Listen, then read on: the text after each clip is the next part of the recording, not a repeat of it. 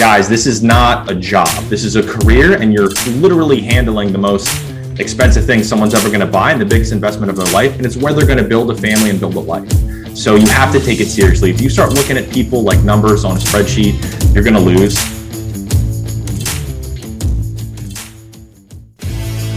So the question is this How do most agents find the secrets to succeed in today's competitive real estate market, especially when the top agents are keeping those secrets to themselves?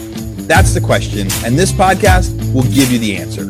Hi, I'm Aaron Amuchastegui, and welcome to Real Estate Rockstars.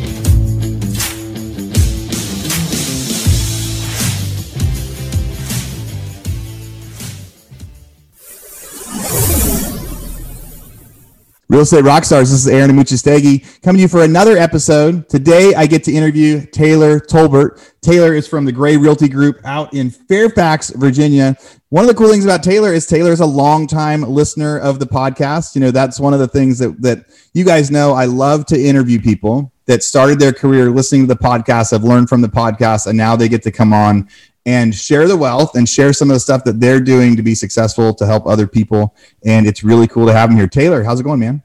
It's going great, Aaron. It's really good to be here. Like I said earlier, it's just completely surreal to hear your voice on the other side. It's hilarious. And uh, yeah, long time listener. I love the podcast. It's funny. I, uh, I, I listened to that episode with your brother Matt, and I loved it. And I actually reached out to him, like I reach out to a lot of people on the podcast, and him and I have been really closely connected for months. And then when I realized that, oh, he's your brother, you know, this opportunity came up, and it's just been it's been cool, and it's very surreal to be here. So I'm very excited to talk to you today. Yeah. And like I told you at the beginning, there's going to be people that reach out to you after the show. I want to encourage listeners when we're saying that, like everybody that's on the podcast, they mean it right? So everybody that comes on here is on here to give. There's no there's nothing that they can really get from the podcast of coming on here. They're coming on to teach you to give back some of the stuff they went. We all believe that there is a, an abundance mindset that there is enough to go around that there is that we can share our biggest secrets with everybody on here and they can still be successful. And yeah it was my brother had one of the times i was talking to him he had, he had talked about you. And he said hey one of the guys that reached out to me after the podcast we actually talk a lot. We've actually you know followed up a lot of different times about different things. And he said you should think about getting him on the podcast. So it was a fun time we got to reach back out. Super excited to hear about what you were going to be able to teach people today. So when did you get your license? So i got licensed at the end of february in 2020 right as the pandemic was being declared a pandemic and things were hitting the fan. That's when i got licensed. So it's been uh, almost 15 months now of being in the business all right. So 15 months. So right before the pandemic, you said the, and what was that like? So you got your license, you're super excited. And then all of a sudden March and April hit, like, were you already with the brokerage? Like what were your, what was your first few months of real estate like?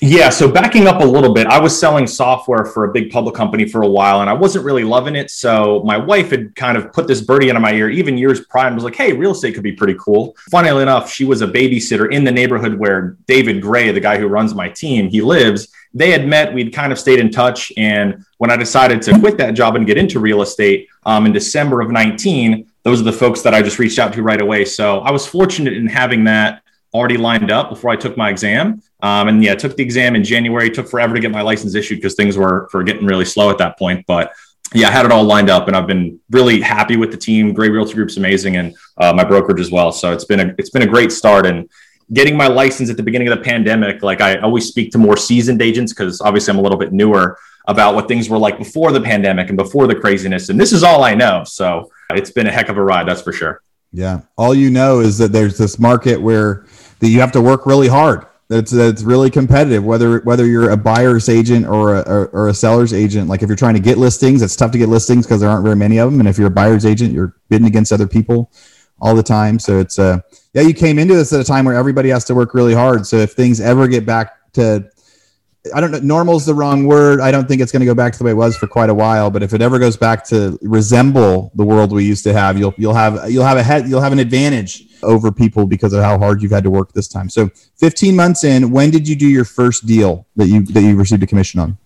So it took a few months. I got something under contract. It was two months into it, and then we closed in May. So it was about three months end to end from okay, very first day on the job to deal closed, and then it really started to pick up pretty quickly because I had um, spoken to people and they're like, listen, your first three to six months, you really need to start planting those seeds. And then in the next six months, they're really going to start to bloom. So, um, first deal, two months to get under contract, then we closed. And then it's been pretty consistent ever since. How did you get that first deal?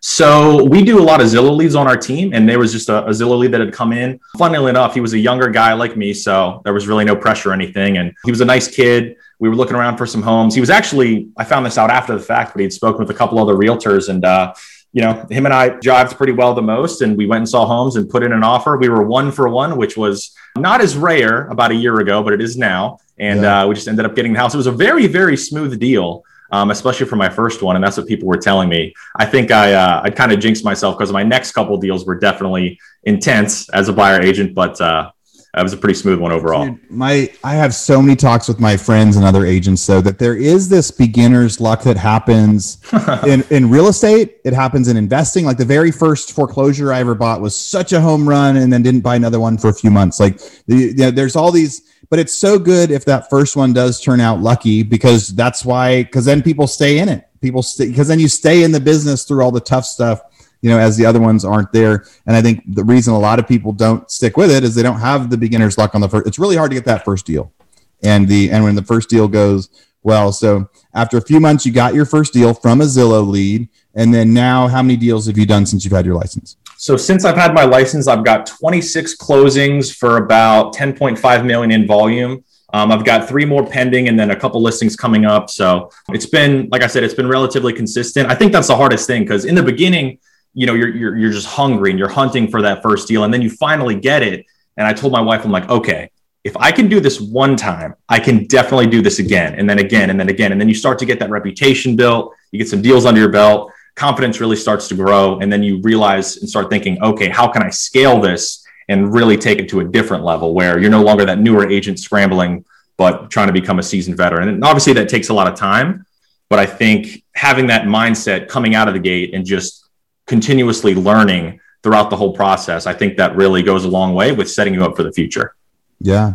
Yeah. What a cool uh, example. And you started at the beginning that you start planting the seeds right away that in six months it's going to you know then it really starts to to build up what was the action to plant a seed so for me I, am not from northern virginia so i'm from central pennsylvania originally all my friends and family are up there um, we've been down here in northern virginia for about three years before getting into real estate so i knew a few people but it wasn't like i had this gigantic sphere so in terms of planting seeds, when I joined the team, I just literally combed through, you know, two, three year old leads that were in the database that nobody was calling on anymore. I called literally everybody on that list. It was probably, you know, 12, 1500 people. So I started making contacts there, drumming up stuff. And then every Saturday and Sunday, I would try to go host an open house. Obviously, in the very beginning, I couldn't because everything was shut down uh, when the pandemic hit. But a few months into it, started doing open houses. Uh, been staying in touch with a lot of people through that. Finally closed a few of those deals somewhat recently, and my efficiency is increasing too. So when I meet somebody, I'm much more likely to convert that now than before. But tons of phone calls, uh, just staying in contact with people, creating relationships, and trying to really create that sphere that I didn't have getting into this, so that long term I can see some uh, results come from that without having to, you know, prospect too much or go for new stuff. But in the beginning, for me, it's just been all about prospecting and trying to build relationships and establish myself. Was there any any similarities between software and uh, software sales and real estate sales? Honestly, I would say not really. When I was working with them, we were calling on mid-market companies, so anywhere from as low as 100 employees up to 5,000 employees, and we were selling into the executive suite, so CEO, CFOs, directors, all that fun stuff. And it was a pretty hard sale right? Like the, the company that i worked for was very they were really emphasizing you know professional sales skills and business to business type things and you know having to push for the close and influence a lot whereas in real estate i really don't feel that it's the same way at all i mean yeah i take a prospecting first approach which is what i learned over there but in real estate for me at least i feel that the sale is in the very beginning when you're trying to get that listing or trying to show a buyer that you could be their realtor but I think once you get that get past that first step, it's a lot more consultative because people want to buy homes. People love homes. It's such an emotional journey, and it's really fun. I like to make it fun with people. I, I enjoy uh, being in houses and showing people houses. So this is a lot more enjoyable for both sides, and there's a, a lot less quote unquote salesy stuff going on. Um, it's really just as cliche as it is, truly helping people get what they want. Yeah. And you had said that you you like the the low pressure approach and then emphasizing like client needs. Was there? Do you have any examples of where pushing for client needs over the last year helped get a deal or helped keep a client? Yeah, I mean, I've had a, plenty of deals where you know, like we're looking at a home, they're kind of on the fence about it, and maybe we'd put in a couple offers before and didn't get them, and it's you know, we're we're at a house at that moment, and they're like, yeah, we could maybe make this work. There's no offers on it. I'm like, guys, like I understand that maybe we could get this one, but you told me that you know you have a dog or you're going to get a dog or you know you're going to expand your family. This house just doesn't do it. So instead of saying, oh, you know what, they want this house, let's push for it. It's like, guys, let's take a step back. Remember what we're here to do. Remember what you need, and let's keep looking if we need to. Right now, of course, there are times when if somebody if they find something that they absolutely want and they need, sure, you need to push them a little bit and be like, guys, this is the opportunity that you have here's what you need to do to win the home, take it or leave it. But I think for the most part, it's just about really stepping back, keeping their needs in mind, and looking at looking at that client not as a paycheck today, but a client for life. So if you take care of somebody the right way the first time, they're going to give you a great review and they're going to refer you and they're going to do business with you again. And that's the approach I've been trying to take time and time again. Dude, what a perfect example right there. You're saying at the very beginning, they tell you this is what I want. And then emotion comes in. It's a buyer's friendly. It's tough to get a house, and they start to feel like, no, I need a house no matter what now. So they're like, Taylor, we'll buy this one. And you're like, wait, this is not what you said you wanted. Let, let me help you. Let me do my job. And let me help you get what you wanted. And so the and it is playing that long because if you just get them something they don't want, then a year from now, two years from now, ten years from now, they're not calling Taylor or they're not telling their friend to call Taylor because they're like, we actually regret buying a house. But you help them buy the right one. So then they're like, Taylor helped us get the right one and then you know as it as it grows in, in, into different things or being able to tell them hey this is exactly what you wanted you told me ahead of time you wanted this this is it you love it if it's if it's price or whatever else you say if this is the one that you want here's what we have to do here's what our offer has to be here's what it has to look like you know continues whatever else Real Estate Rockstars, this is a commercial break from our biggest podcast sponsor we have right now, RentRedi. It can be fun getting a new real estate deal, but it can be tough managing your properties after the fact, especially if you're long distance investing or trying to manage multiple properties by yourself. That's why we're here to tell you about RentRedi. Rent Ready is a property management software that not only makes it easier to manage all your real estate deals from one platform, but they also have the best customer service support in the biz. They're an all in one app that lets you easily manage properties, collect rent, list units, screen tenants, sign leases, all from your phone or computer. Imagine all of your real estate doors right in your pocket. How awesome is that? The best part is it's so affordable, one flat price for everything. Unlimited properties, tenants, and support with a real live human. And I have to add in there, that's a new business model that not a lot of people are doing. There's like this freemium model where people say, hey, you can try this, but as soon as you grow, it's going to cost you a lot of money or they kind of punish you when you get too many emails on your list or too many comments. They aren't going to punish you when you grow. They're not going to charge you more when you get 10, 20, 30 rentals. They're going to charge you the same when you have two or three as they will when you have 50 or 60. So you have a nice fixed cost, all software, all in one place. Check it out, RentRedi, R E N T R E D I dot com. And if that's not enough, RentRedi is giving our listeners a special code you can use to get a whole year of RentRedi for just $54. Use code R O C K S T A R 50. That's Rockstar 50 and sign up for RentRedi's annual plan at rentredi.com. Again, R E N T R E D I.com with code Rockstar 50 to get RentRedi for only $54.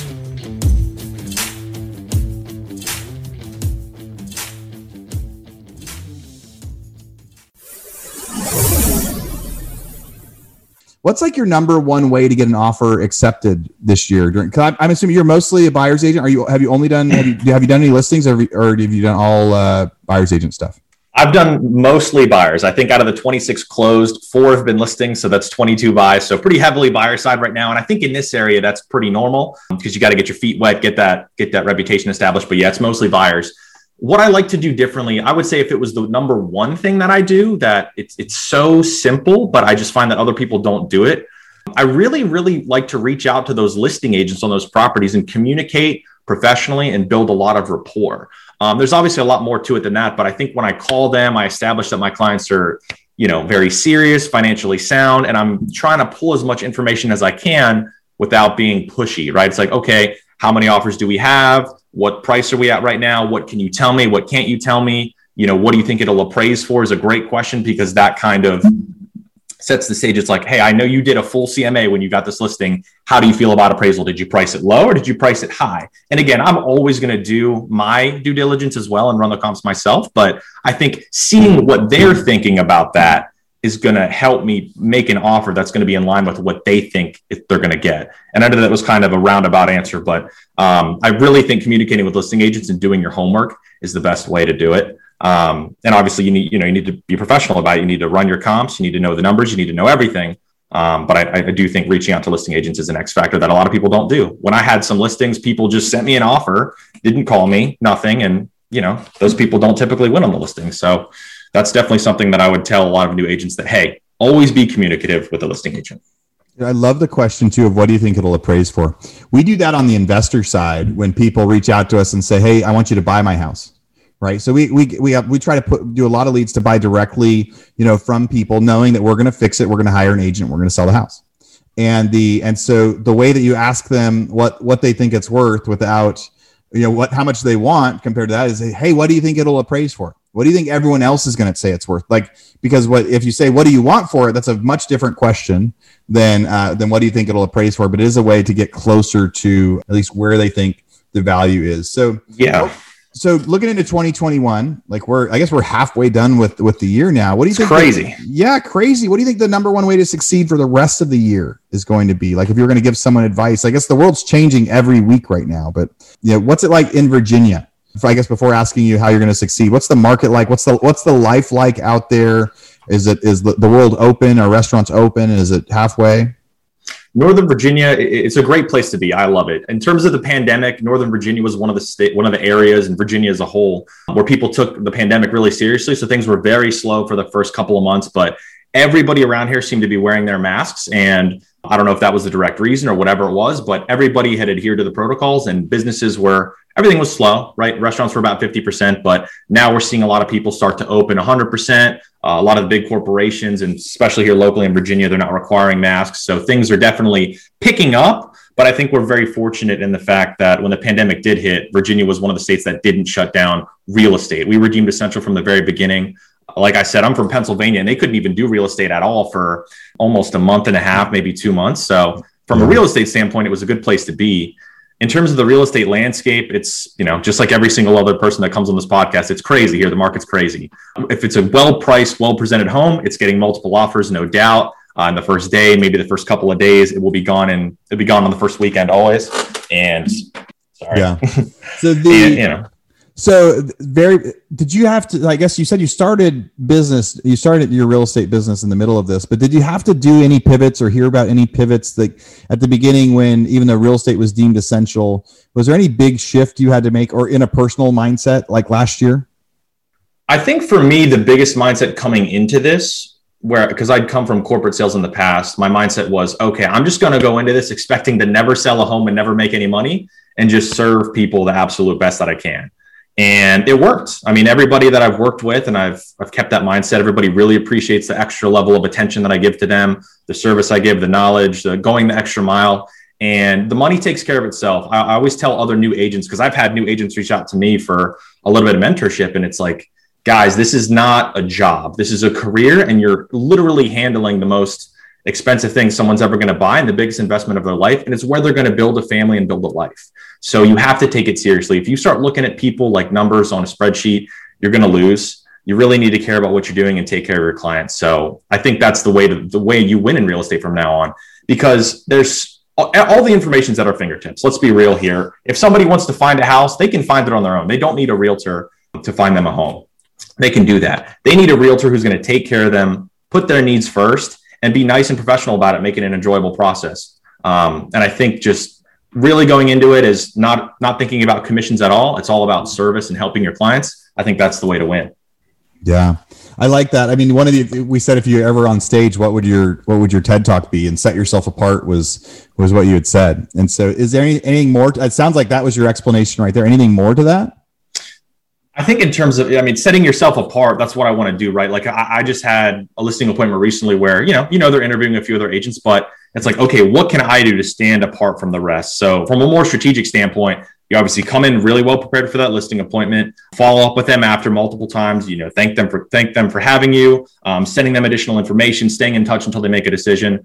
I think that you know i always send them my reviews that i have which are always really good. I have a youtube channel so i show them that i take things seriously. There's just a lot of things you can do to, to kind of stand out. And i think you know having a personal brand is a really big part of that as well. I'm really active on social media. Um, i like to i really try to show people those reviews a lot because it shows that hey i'm a person that takes care of other people. So you know just really taking a well-rounded approach and doing everything you can to establish yourself as somebody who's enthusiastic an expert and good at what they do. And i think if you present all, the, all those things properly and stay consistent then you'll do well. Yeah. what's your average sales price of a house there uh, for me it's $405000 all right and then what how much what are you going to make in commission this year this year, my goal is to get to 200,000 GCI, and I think I'm on a good pace for that. Right now, I'm at about 135 halfway through the year. However, there is a $2.8 million house that I'm selling that will be a nice little chunk. So if you take that out, law of averages, I'm trying to get to 200 this year. That's the goal. You're not even going to count it. You're like, hey, I've got this bonus house. If, yeah. if, this if this works out, that's definitely the bonus. But I'm still, you don't want to throw off your goals or. Um, so you, yeah. talked, you talked about social media. What social media channels do you use out there?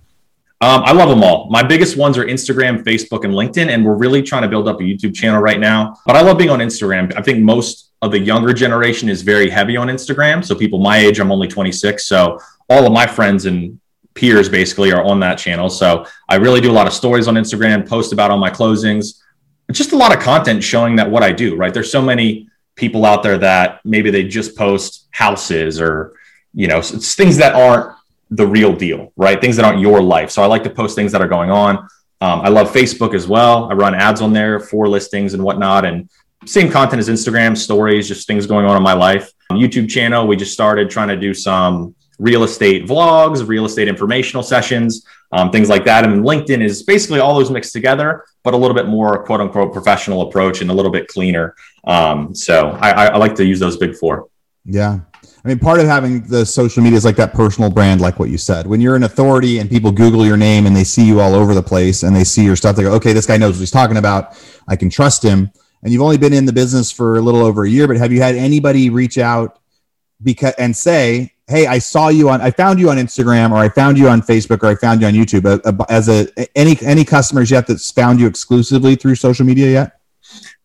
Nobody who's like a super hot buyer right now, but I have gotten referrals from social media from people that I played high school lacrosse with up in Pennsylvania. Um, He referred me somebody. He ended up buying in Maryland, which is a state that I'm not licensed in, but I referred him out, and he closes in a couple of weeks. I did have somebody actually who was a rental client.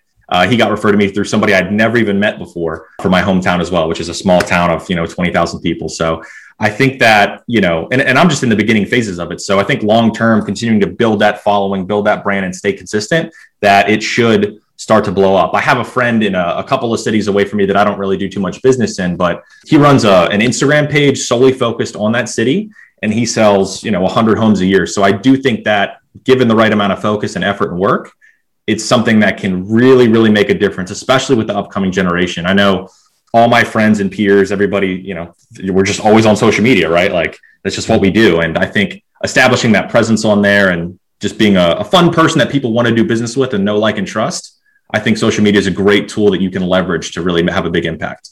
Yeah, I think the it is it, it, it, everyone is on there especially with the pandemic more and more people are on there one of your secret weapons that you talked about before the show was kind of your follow up and follow through and the you know those examples. If you were going to give someone some advice about how you do that or or what's you know any techniques on follow up and follow through what would you say? I would tell people that you the money and the deals and all the relationships and everything in this business that you want is in the follow up it you know you can call one person once or twice or three times and you're not going to get through to them but on that fifth sixth seventh call or email or postcard or whatever it is that's when you start to set yourself apart from the rest and say, oh, this person is for real. Let me see what he has to say. Because we all get phone calls, right? Where somebody leaves a voicemail, you delete it. You need to be that fifth, sixth, seventh, eighth call um, and keep following up. But I think the biggest thing, and I learned this from Ryan Serhant in, in his book, Selling Like Serhant, and on the show and everything. I love that he says about follow through. You always, always, always have to do what you say you're going to do 100% of the time. There is no leeway for that. I think if you say you're going to do something like, hey, yeah, I'll get back to you on that comp, and you don't, at least with me, when I buy things, if you're a salesperson, you lose credibility with me. I think that when you say, "Oh yeah, I'll get back to you with some comps," or "Hey, I'll check on that," and you always, always, always do that, especially in the beginning of that real estate relationship, they're like, "Oh wow, he does everything he says he's going to do. He's very serious. He's a professional. Let's stay with him." And you give them no reason to go look at other realtors. And I think that that's a good trait to have, not just in business but in life. Doing what you're saying you're going to do, you know, for your friend, for your friends, for your family, but for yourself especially. I think for me, I'm careful with what I tell people I'm going to do because I always do it. And I just know that making that impact right up front with people, it's huge. So I would always say follow up and follow through. Yeah, follow up, follow through, do what you say you're going to do. We've talked a lot about over the last year how many touches it takes to get, you know, to to get a deal. Whether it's now a lot of times I'm talking about that it's the people that are sending out letters to hey, I want to buy your house. Or they'll do letters and phone calls and and we have this we have this thing in our brain where we say a lot of studies that, that we've read have said that people need to see you seven times before they they trust you. I don't know if that's the right number or not but we would tell people if that's a billboard or a postcard and a phone number and a voicemail and a facebook ad like there's nothing better than if they saw the billboard they got the letter they see something and then they see the facebook ad with your face like okay this guy's legit. I've seen him all over the place. The do you have in your brain so you so you're doing the fault and follow through. How many times does it take? Do you have an average of like hey i'm going to try 10 times. If i don't get it by 10 it's done. Or or usually the fifth or sixth is when you get it. What's that do you have a magic number?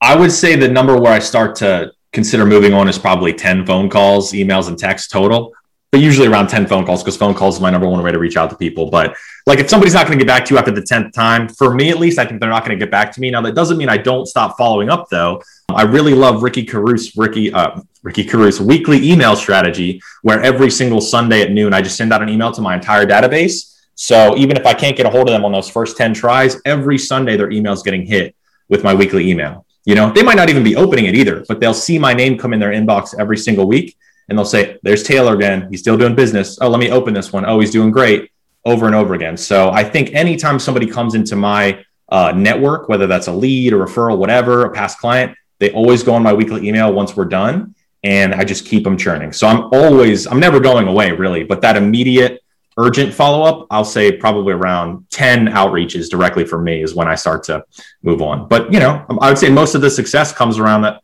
four, five, six mark, you know? Yeah. Because so, like you know, just just how it goes. I think you, you call them a few times and you don't make any contact, leave a couple voicemails, whatever. But when you really start to break apart from the rest of the people who stop calling and you're still the only one hanging around, that's when you'll finally make contact.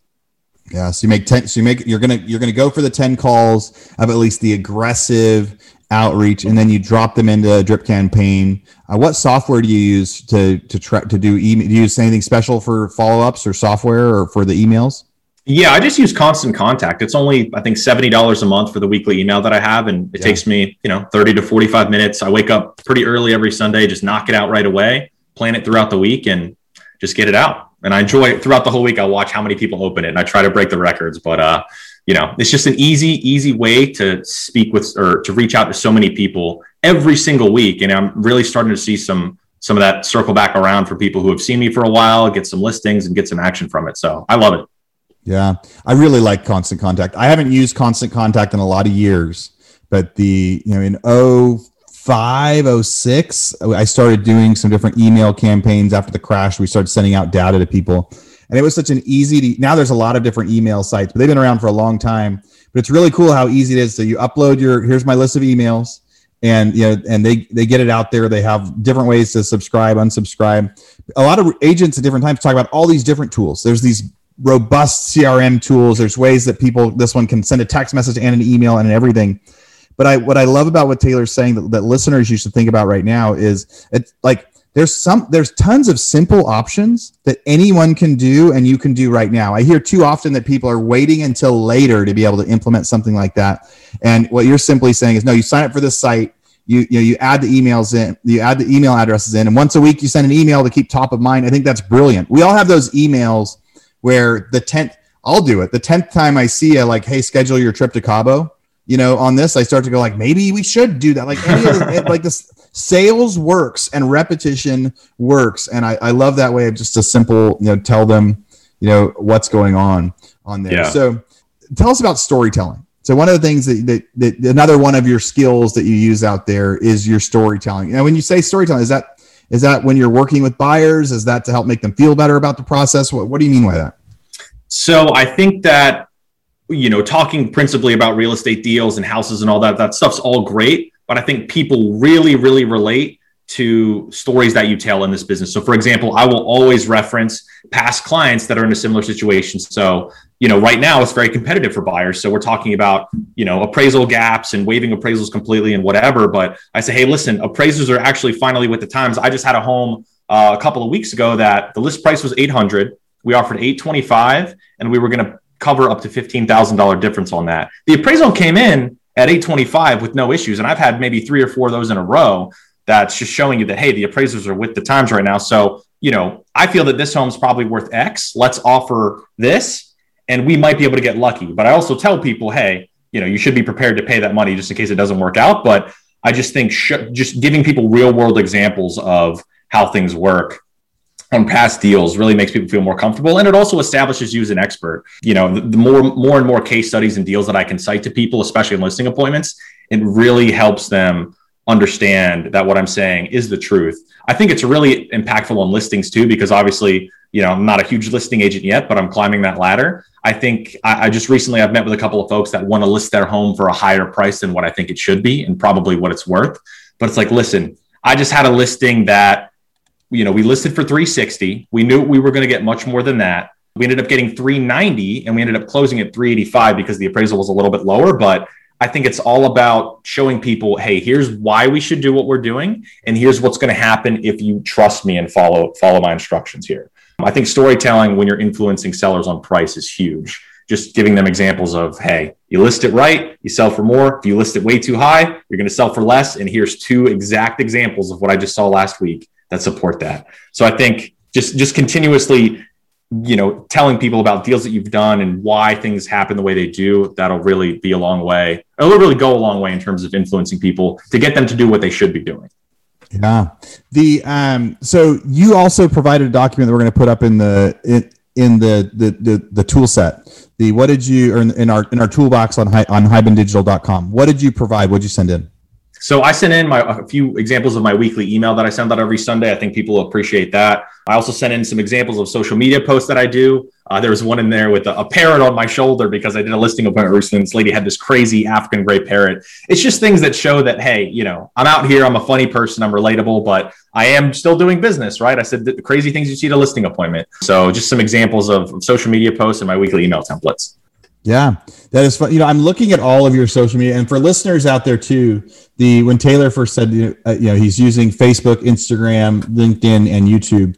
The you should go find him on the different ones because every one of them has a different style, right? So you've got you've got your Instagram and the Instagram pictures. It's the just sold sign. It's the being out there, you know, showing you uh, having fun. You've got some funny stuff in here. You've got some personal stuff in here. Exactly what I would expect to see on Instagram in Facebook, you've got some more interactive stuff. You know, you're showing people more about actually properties and client reviews and some of your fun experiences out there. You know, LinkedIn, it's about, you, you know, it looks like on there, you're trying to show who you are, create that authority. And then I'm, I, I love seeing the style of the, you know, you're just now starting the YouTube page, but it has a distinctly different style too of the videos that you're doing as, as you're building them out. So it's like you're not only using every social media platform, but you're not putting the same thing on all four. You're personalizing your stuff to be this is what performs well on YouTube, so I'm putting this on YouTube. This is what I'm performing well on Instagram, so this is my style here. Do you have any companies that help you with that? Is that just because you're a power user of all the social media, you know what what what stuff looks like? I currently don't. I just edit all the well, when I say all the YouTube videos, we have three videos right now, but uh, working on those. But no, I just do everything myself. I've always had a uh, a pretty decent knack for social media. I felt growing up and in college, I'd always make these like ridiculous, funny posts before lacrosse games and um, on Facebook as well. And the captions were out of control. But I think it's really translated well to real estate because you know you post a funny picture a cool picture about what's going on, and you tell the story in the in the uh, description. And people really connect with that material, and they're really interested in seeing what you're going to post next and following your journey because you know we're all in this together. And when people get into real estate, it's, it's just a, a such an industry that has um, I guess a little bit of a flair behind it. It's like, oh, he's a real estate agent. Like that's pretty cool that people actually do that. So I think telling that story and showing success and also being a little bit goofy sometimes. It's it's really impactful for people, and people follow along and enjoy it. Yeah. You know, we're, we're wrapping up here. There's so much awesome stuff that you've said in here. And I think you are, I think your story of how successful you were able to be so quick by following these methods. It also, it sounds like you study a whole lot. Like what's, what's your favorite real estate book that you've, that you've learned from? Uh, I love Sell It Like Serhant. That book was amazing. I also love Tracy McLaughlin's book. Uh, she was on the podcast. Yep, She's a beast. I follow her on Instagram, and I mean, her and Ryan are obviously some of the absolute best of the best in the entire country. So I love those two books. Um, I'm a big podcast listener, though. I listen to this podcast very religiously and um, listen to Ed Mylett, Andy Frisella, things like that. So I really enjoy just being a student of business and real estate in general. Yeah. Oh, that helps you succeed. Any any favorite podcasts that you've heard on here, like recent shows that we've done or old shows that we've done that you got a lot out of? Um, I was listening to that one about foreclosures yesterday. I don't remember what that was, but um, uh, the one where I listened to Tracy and Matt Amuchastegui, your brother, those were probably my two favorite. But I mean, I just listened to so many of them, and they're all they all feel really good, and they're all very impactful for me. So it's hard to list them all, man. But I love the show.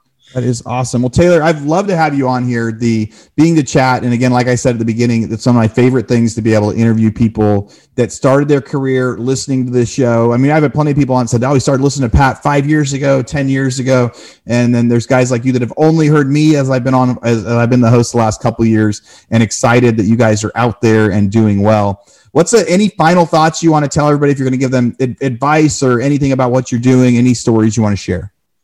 I just want to repeat to people always do what you say you're going to do, follow up, just be really honest with people, just be there to support your clients and serve them. I think if you do those things and you stick to those principles always and never take any shortcuts, you can make it happen. When I spoke with a lot of uh, really successful real estate agents at my brokerage when I first started, because I wanted to see what were they doing that worked, it's like just take care of people, work your sphere, and think of this as a long-term business. So I think if you stick to those guns, You'll be just fine. Uh, definitely just want to say thank you to my wife for all the support. She's been amazing. Um, and to Gray Realty Group and my brokerage as well, Pearson Smith Realty. But um, it's just been a great journey. I'm very blessed to be where I'm at in life, and I'm really excited for the future. Yeah, I mean, before the call, you said how much your how much your team has helped you succeed, how you wouldn't have been able to succeed without them, how much how much you appreciated your brokerage, and pretty cool that when all that started, you were just living down the street from uh, from one of the guys over there, and it, it and it helped. So the what's the people are going to reach out to you, ask you some tips. They're going to ask you about some of the follow through stuff. Maybe have questions about some of your emails. What's the best way for them to reach out to you? Yeah, so I'm really active on social. Obviously, my uh, Instagram handle is at t tolbert underscore, and then I'm just Taylor Tolbert on Facebook and LinkedIn. The YouTube channel is uh, the Tolbert Life. It's not ranked very high. I think we've got about 25 subscribers, but uh, it's on there. So uh, if you guys have any questions, just please reach out to me. I'd be happy to help. And I'm always looking to network with people too. I mean, I'm you know still pretty new in this business, and I'm always looking to grow and learn from other people. So I would love to connect with everybody that that would like to. Awesome. Taylor, thanks for coming on the show. Thank you for reaching out. Congrats on having such a good, strong year. I can't wait to see how you do over the next year. Real Estate Rockstars, thanks for listening. Thanks, Aaron. Appreciate it. Have a good one. You too. All right, Real Estate Rockstars, this is Aaron Amuchastegui jumping in again to thank you for listening to the show. Hopefully, you guys loved listening to that one. And I want to make sure that you know about all of the extra resources that we have. And also, we need your help. They say podcasts are free. You get to listen to podcasts for free. But what is the cost of that podcast? I would say if I could beg you to pay anything for that podcast, I would say the cost of the podcast is going and giving a review. So whether you download it on Google or Apple or YouTube or anywhere else, please go give us a review. Say what you liked, what you didn't like. It helps us get better guests. The more reviews, the higher we get in the rate rankings. Right now, we are the biggest podcast out there for real estate agents, and we want to keep that spot because we know there's lots of podcasts out there. So go give us a review. Also, be sure to go to hibandigital.com. If you liked any of the resources that those real estate agents talked about, we've got a huge video vault of those resources for free. Every penny that comes on the podcast that we interview, they give us something that helps them get their deals or helps them work with their clients. And we put that in the toolbox in our vault for you. So go to hibandigital.com and you can get it. If you're looking for real estate education, go to rebusuniversity.com. We have all sorts of courses in there to help agents succeed in real estate, how to get the listing, how to negotiate deals, you know, how to become an investor, all sorts of different stuff, rebusuniversity.com. And if you want to chat with me, go find me on Instagram. And if you come find me on Instagram, you can send me messages. Tell me what you want to hear. Tell me what you liked, what you didn't like. We try to put a bunch of content out there too. You can find me in two different places. It's at rerockstars.com for our real estate rockstars page or at aaronamuchastegui.com for my personal Instagram page where I can chat with you about all sorts of different things. Thanks for listening. We'll see you again soon.